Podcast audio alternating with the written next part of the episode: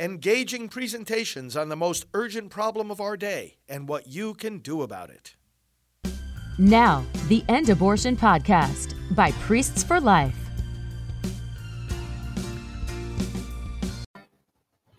Friends, Father Frank Pavone here, National Director of Priests for Life. Welcome to Praying for America. Biden is not on the ballot. Nevertheless, in eight days, we defeat him. We stop him in his tracks and his incompetent, radical agenda that is destroying America. We stop him eight days from today, together as a country, as patriots, as people determined to save America and to take back our country, because it doesn't belong to the radicals who are trying to destroy it. It belongs to us. We take it back eight days from now. Voting, of course, is well underway. Millions and millions have already voted. Maybe you have as well. It's okay to vote early, and uh, we have to utilize these days. Every day is election day as people, if people are voting. And so we've got to do everything to make sure they're informed quickly and that they're motivated to go out there. And boy, our side is motivated. We're more motivated than the other side. So I want to talk a little bit about some of the dimensions of uh, this victory that we are poised to accomplish, but not automatically. We got to get out there, vote, bring other people with us, uh, be on top of it. But I want to also uh, show you what could happen in the House of Representatives once we stop the Biden agenda in its tracks. And then I want to give you a few other uh, reflections on some of the news that has been breaking over these days. So, a lot of things to get to, a lot of things to pray about. Let's begin, as we always do, with the Word of God.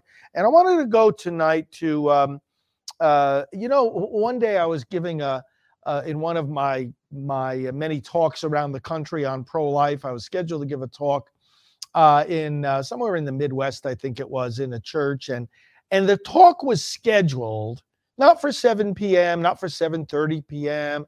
as you might expect, but for 7:14 p.m. That was the advertised time of the talk. Do you know why? It took me a moment to figure it out that night.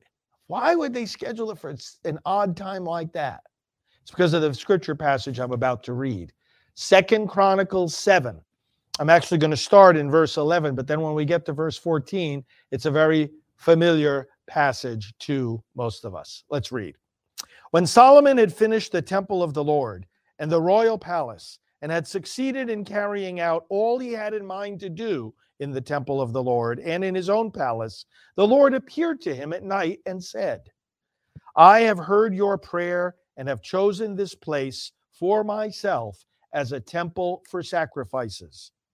When I shut up the heavens so that there is no rain, or command locusts to devour the land, or send a plague among my people, if my people who are called by my name will humble themselves and pray and seek my face and turn from their wicked ways, then I will hear from heaven and will forgive their sin and will heal their land.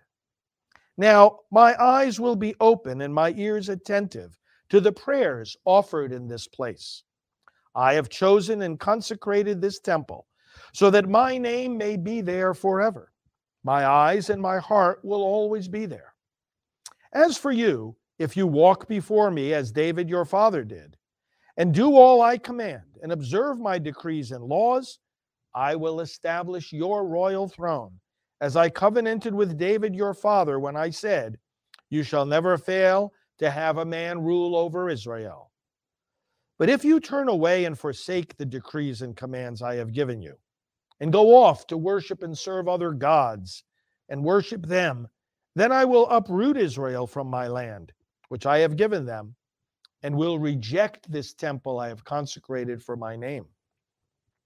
I will make it a byword and an object of ridicule among all the peoples. And though this temple is now so imposing, all who pass by will be appalled and say, Why has the Lord done such a thing to this land and to this temple? People will answer, Because they have forsaken the Lord, the God of their fathers, who brought them out of Egypt, and have embraced other gods, worshiping and serving them. That is why he brought all this disaster on them. Let us pray. Father, our founding fathers in this nation trusted in you publicly. They proclaimed their belief in you as the sovereign Lord and ruler, the God of providence, the God of nature, and the God who gives us our rights. They proclaimed you openly in the founding document, the Declaration of Independence. It was a declaration also of faith. Father, we come before you today fearful, fearful that too many in our nation do what this reading warns us about, and that is to forsake your ways and worship false gods, adopting false gospels, false ideas about truth and morality, and go our own way and try to build a Tower of Babel without you.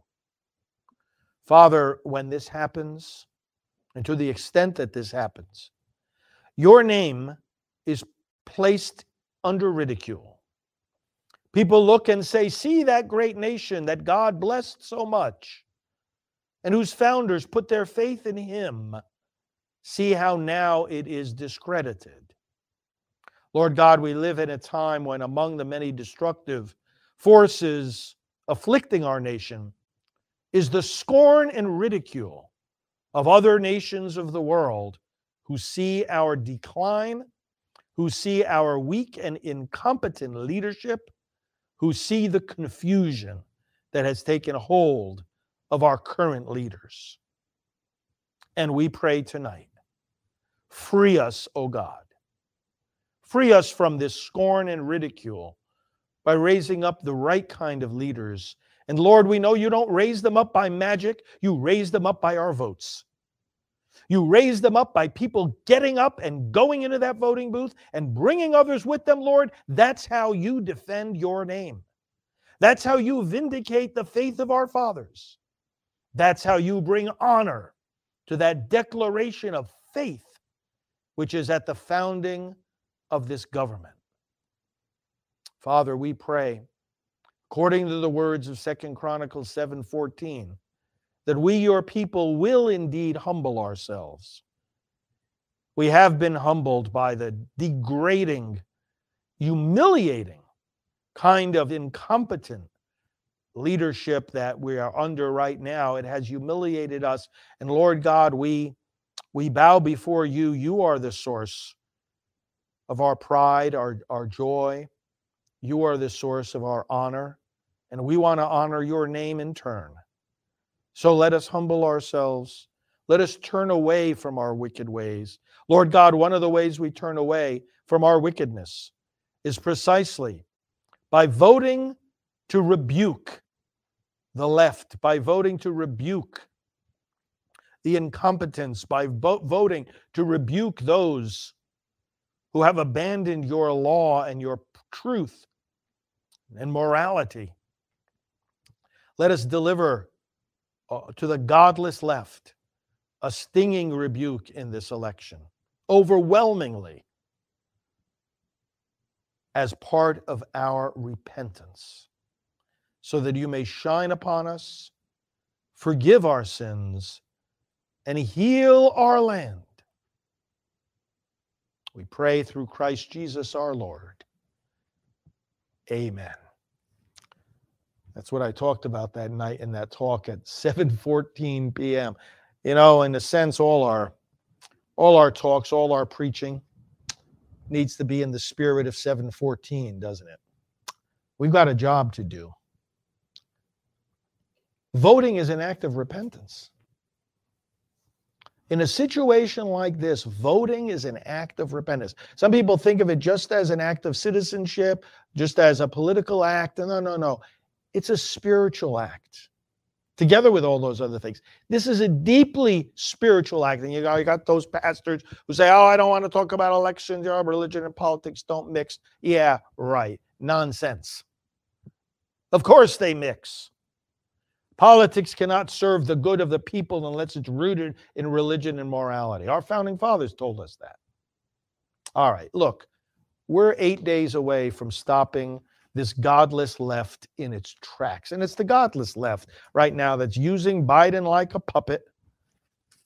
He's not running the government, he's not running the country. He can't even find his way off the podium or make his way to the end of a sentence. We all know that. The godless left is running the country and running it into the ground. There's a lot of people that need to repent of this because they voted for these people. And a lot of them have buyer's remorse. A lot of them got buyer's remorse uh, not too long after uh, Brandon over there took office. Well, it's time to repent. It's time to repent and pull that lever for the right person. I'm going to go to the board in a moment.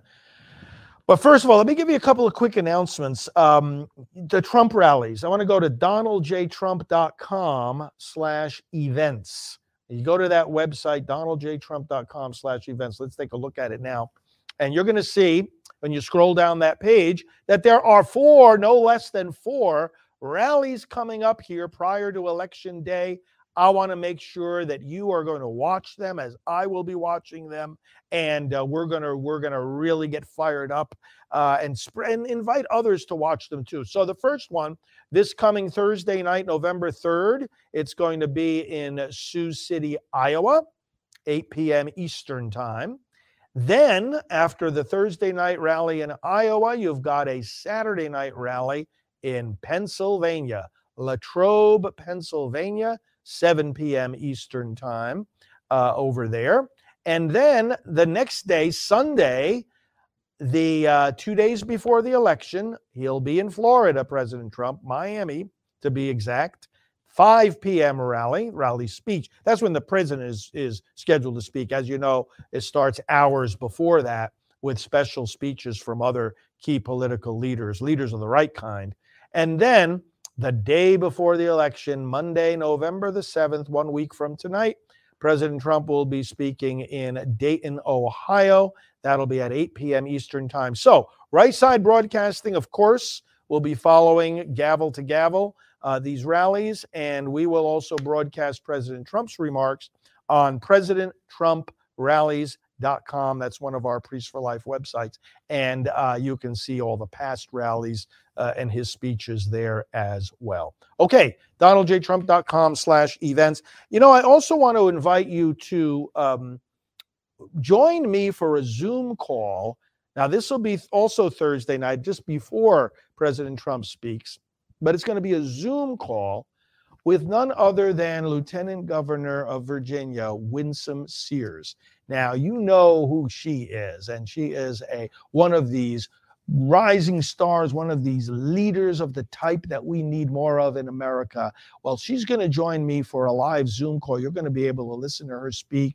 You're going to be able to ask some questions. This is part of our election training calls that we've been having every week. They're nationwide Zoom calls. You are welcome to join me for that. Now, let me tell you another web uh, domain where you can go and you'll see a form to fill out.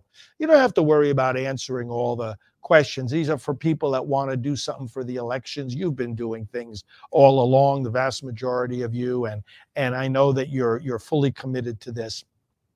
But if you go sign up, just give me the essentials on that form. The page is prolifevolunteer.com prolifevolunteer.com. So you see, we've got this army of volunteers across the country that have been doing all kinds of things to help with the election. But one of the things we do with them and for them is to have these weekly Zoom calls. Well, even though the election is only a week away, I still want to invite you to join, even if you haven't done so, because we're going to have Winsome Sears. I know that that is just so exciting to uh, to us, and so many people will want to come on just for the purpose of being with her, listening to her encouragement just a few days before the election. Then, right after we talk with her, of course, we'll go listen to President Trump, as we just said, uh, who will be in Iowa Thursday night. So this is for Thursday night, but go ahead and go to prolifevolunteer.com. Please sign up. We'd love to connect with you on that Zoom call. Okay, so let me go over to. Um, oh, let me just comment on one more thing here before I show you something on the board. Pelosi, this time Paul, okay?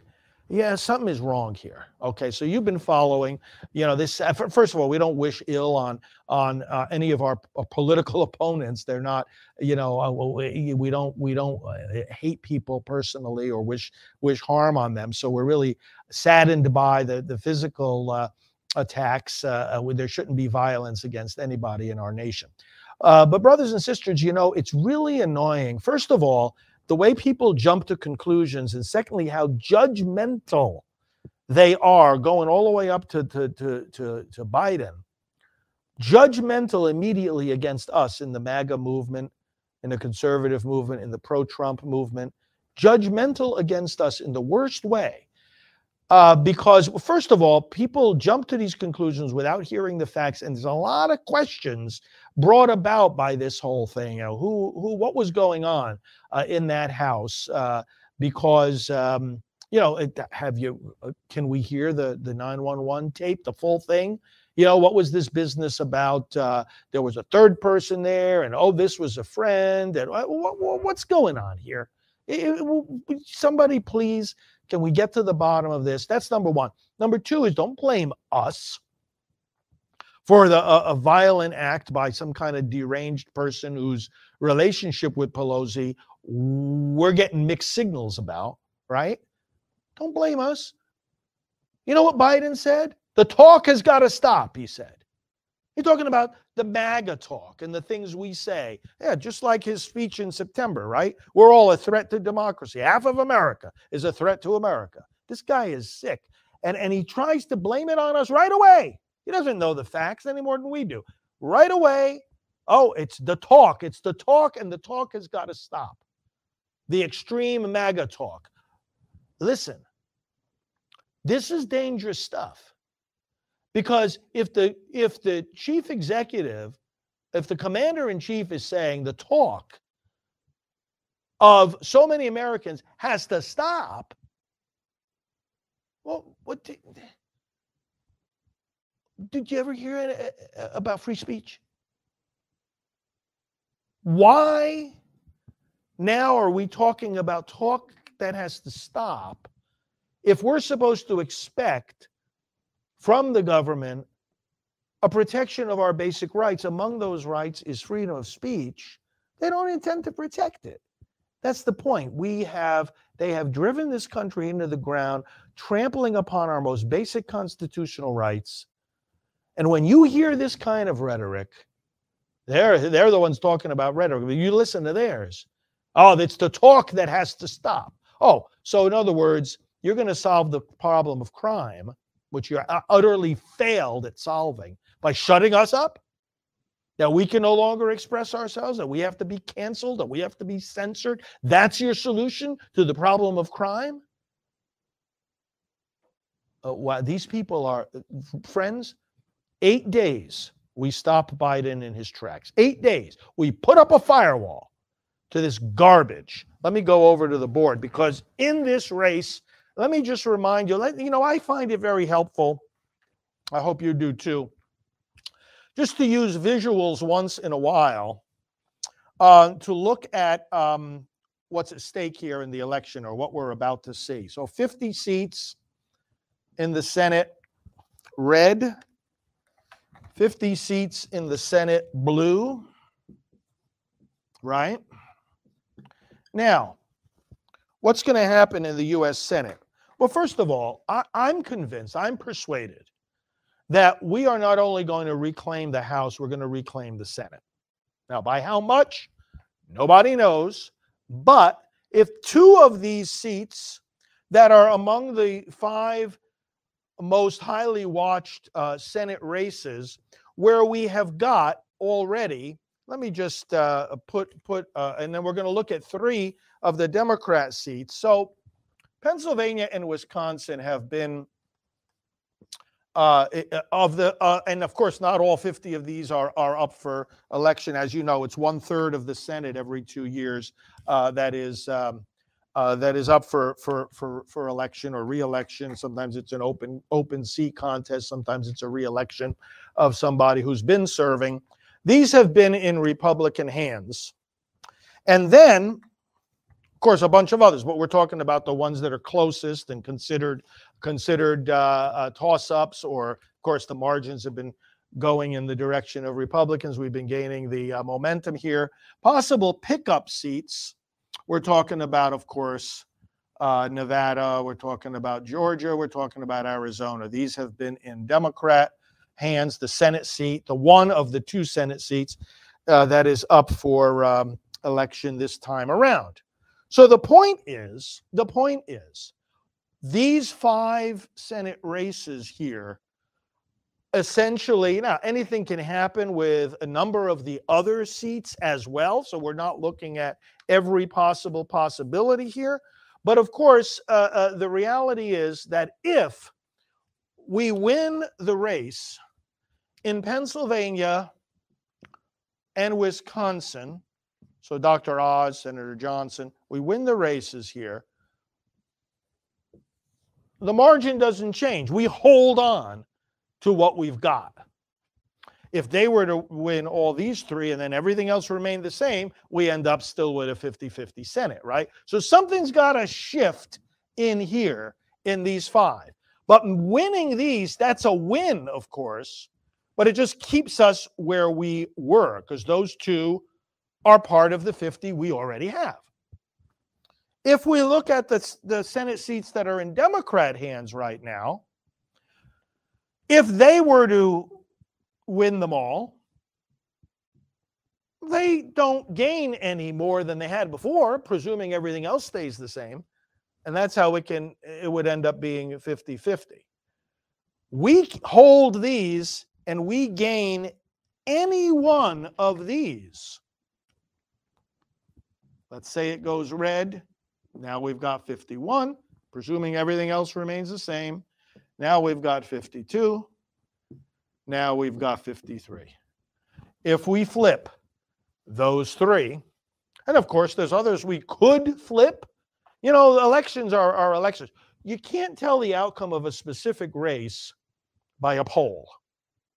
What you can look at is what is the momentum showing up in many polls? Well, right now, the direction of that momentum is very clear. Everybody agrees in the direction of the Republicans. And therefore, more than the specific numbers of a specific poll is the whole momentum coming up to election day. And it suggests some will, some are predicting we're going to get a 53, or I've heard predictions even more. Others are saying it's going to be more, more like 51, maybe 52. Big, big question, big, big, important step forward here because taking the House and taking the Senate is what really puts that roadblock up to the Biden agenda. Because remember, here in the Senate, among other things, you're talking about the courts.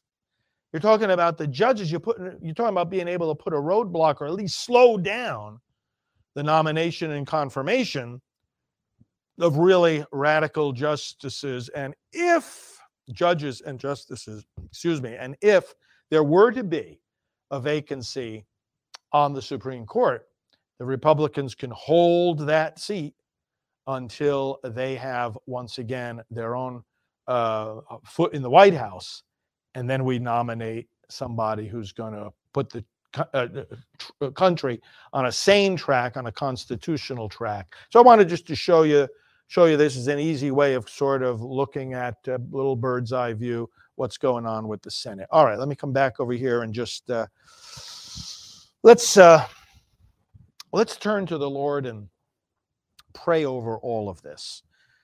We just don't comment on the news here; we pray over it.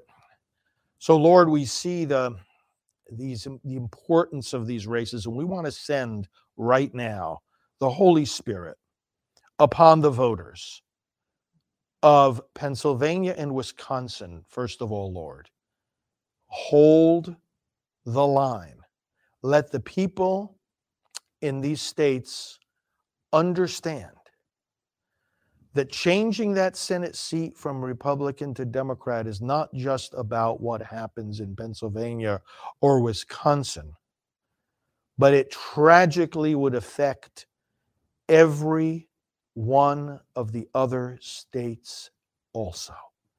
tragically affect the entire direction of the country, of the courts, of our security, our freedom, our standing on the world stage. Lord, help the voters of these states think beyond their states. Help the voters in these states think beyond even the individual candidates to see the impact of these races on the whole country and the whole world. Bless, Lord, the people of Nevada. Bless the voters in Georgia. Bless the voters in Arizona. And help them realize that the time for change has come.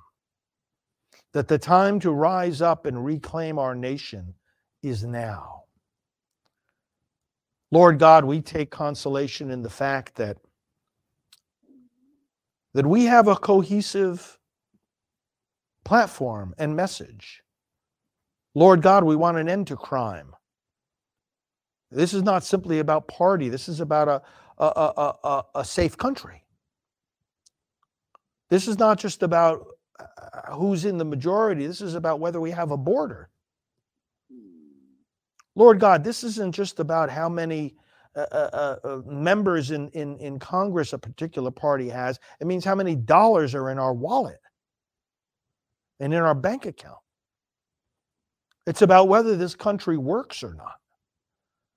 Lord God, let your people rise up and vote in such a way that's going to say, we want our country to work again. And the Democrats have failed. They don't know what their message is. They want to kill more babies. They want to blame everything on Trump. They want to talk about everything as political violence. They, they don't know. They're all over the map. Everything is January 6th. Everything is this. Everything is that and they have no answers to the problems that are plaguing America. Bless the voters of these states, Lord God, with wisdom. Bless them with common sense. Bless them with the, the, an awareness of the power that is in their hands in these next eight days. And Lord, bless President Trump and his team as they prepare for these rallies. Go ahead of us, Lord, and bless the rally in Iowa and the rally in Pennsylvania, the rally in Florida, and the rally in Ohio. May we participate, at least by watching and listening, in the enthusiasm, in the determination of these rallies, and in the vision that President Trump continues to put forth for us and for America. In the vision, Lord, of a country that belongs to us, that thinks and talks about greatness, that can conquer any and every obstacle just as we have done for almost 250 years, that loves you, O God, and kneels only to you, and that loves our families and our freedom. Bless these rallies and let them be a stimulus and encouragement to countless voters.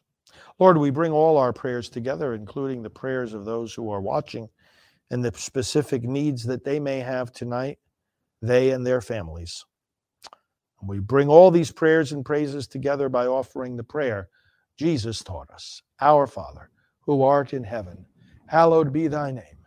Thy kingdom come, thy will be done on earth as it is in heaven. Give us this day our daily bread and forgive us our trespasses, as we forgive those who trespass against us. And lead us not into temptation, but deliver us from evil. For thine is the kingdom and the power and the glory forever and ever. Amen. Okay, friends, thank you so much for uh, listening tonight. Spread the word about this program. We'll uh, have a lot more to say tomorrow and Wednesday. Then, of course, Thursday, we'll be watching the rally. And again, I invite you to join me to have a conversation with Winsome Sears at 7:30 Eastern Time, and then 8 o'clock. Uh, listen to President Trump. But uh, that's Thursday night. But go to prolifevolunteer.com to sign up for those those uh, Zoom calls, and uh, Spread the words. Connect with me on social media. FR Frank Pavone is the address. Truth Social and all the other platforms. FR Frank Pavone. Connect with Right Side Broadcasting, RSB Network. Thank you to Gettr for carrying our program. And let's remember what President Trump tells us at every rally. We belong to the greatest political movement in American history, bar none. And the greatest days of America are indeed yet to come. Father Frank Pavone here of Priests for Life. We will talk to you tomorrow.